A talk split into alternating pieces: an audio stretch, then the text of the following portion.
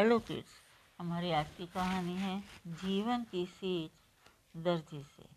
एक दिन स्कूल में छुट्टी की घोषणा होने के कारण एक दर्जी का बेटा सोहम अपने पापा की दुकान पर चला गया।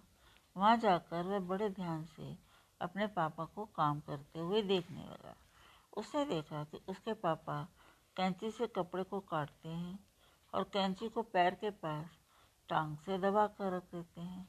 फिर सुई से उसको सीते हैं और सीने के बाद सुई को अपने टोपी पर लगा देते हैं। जब उसने इसी काम को दो तीन बार देखा तो उससे रहा नहीं गया। तो उसने अपने पापा से पूछा, पापा, मैं बड़ी देर से आपको देख रहा हूँ।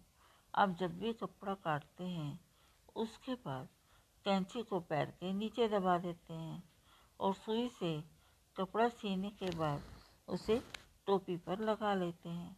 ऐसा क्यों सोहन के पापा ने हँसते हुए जवाब दिया, बेटा, कैंची काटने का काम करती है और सुई जोड़ने का काम करती है और काटने वाले की जगह हमेशा नीचे होती है, परंतु जोड़ने वाले की जगह हमेशा ऊपर होती है।